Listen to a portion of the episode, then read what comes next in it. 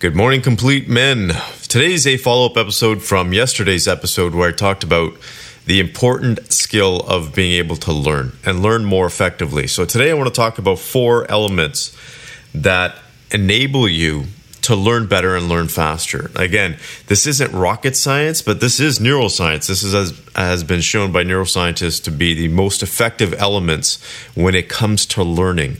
And again, unfortunately, they don't teach this in school. Uh, they're probably the worst um, when it comes to teaching how to actually learn things. If you can put these four elements into place in your daily routine or the subjects that you're learning, you're going to learn a lot faster. And that's ultimately what it's about. It's not necessarily just the ability to learn, but how much faster can you learn? How much more information can you take in? How much more skills can you develop in a shorter period of time? Because the faster you can do that, the faster you can actually get to point from point A to point B, which is where you want to go. But this also applies to your staff and your employees as well.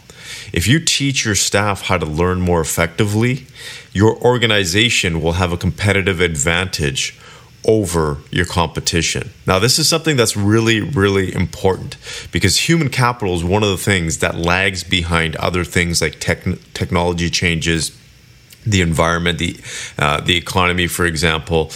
Human capital isn't catching up in in a lot of industries at the same rate or the same pace, which means that people's skills aren't catching up. People aren't learning the things that they need to learn. People aren't developing themselves as fast as they need to or should be.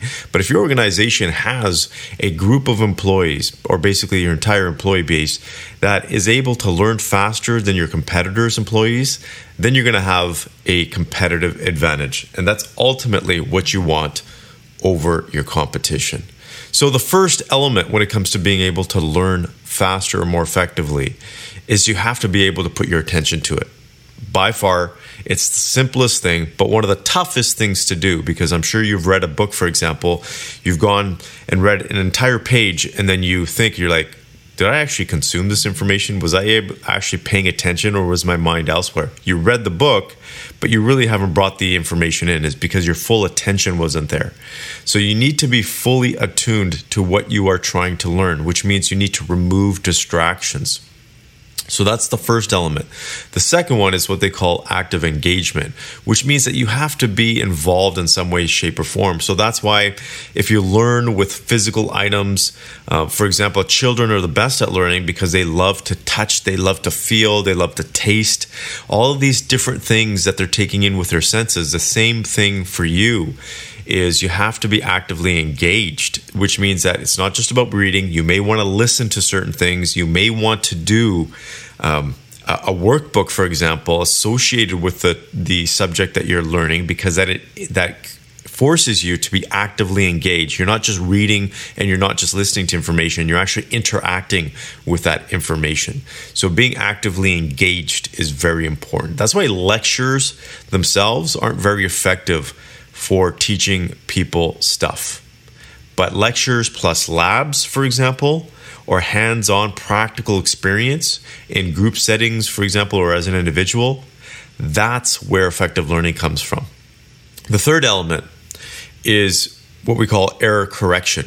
And error correction basically means that if you've consumed some kind of information or you've learned something, you have to ensure that it's actually the correct information. So tests are very effective. Quizzes are very effective. As much as we hated those in school, that is one thing that schools have actually done right. Not necessarily the way they write their tests or how often or whatever that is, but testing is very important. It could just be as simple as cue cards, right? Cue cards force you to go back to say, okay, hmm, is this answer that I have in my head actually correct based on the problem that I'm trying to solve?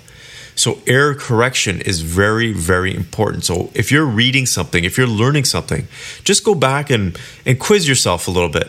Ask yourself some questions. That's important because that enables you to learn faster. And the fourth element is consolidation. Now, consolidation has a multiple or two important uh, elements to it.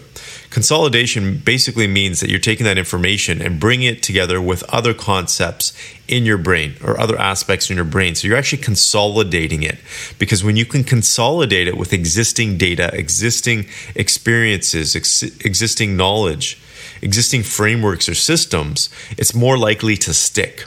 And that's something that I like to do is anytime I'm learning something, especially when it comes to neuroscience, because a lot of the stuff that I learn in neuroscience is based on the brain, but I have to apply it to the real world. So I consolidate it with existing stuff that I already know. So it enhances the current knowledge that I have. So that consolidation is important.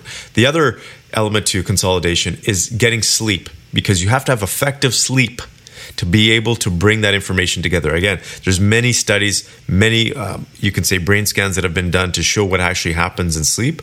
And one of the most important things is that actually consolidates the information in your brain, all the knowledge in your brain especially the stuff that you learned that particular day. So if you're trying to learn something, make sure you get a good night's sleep.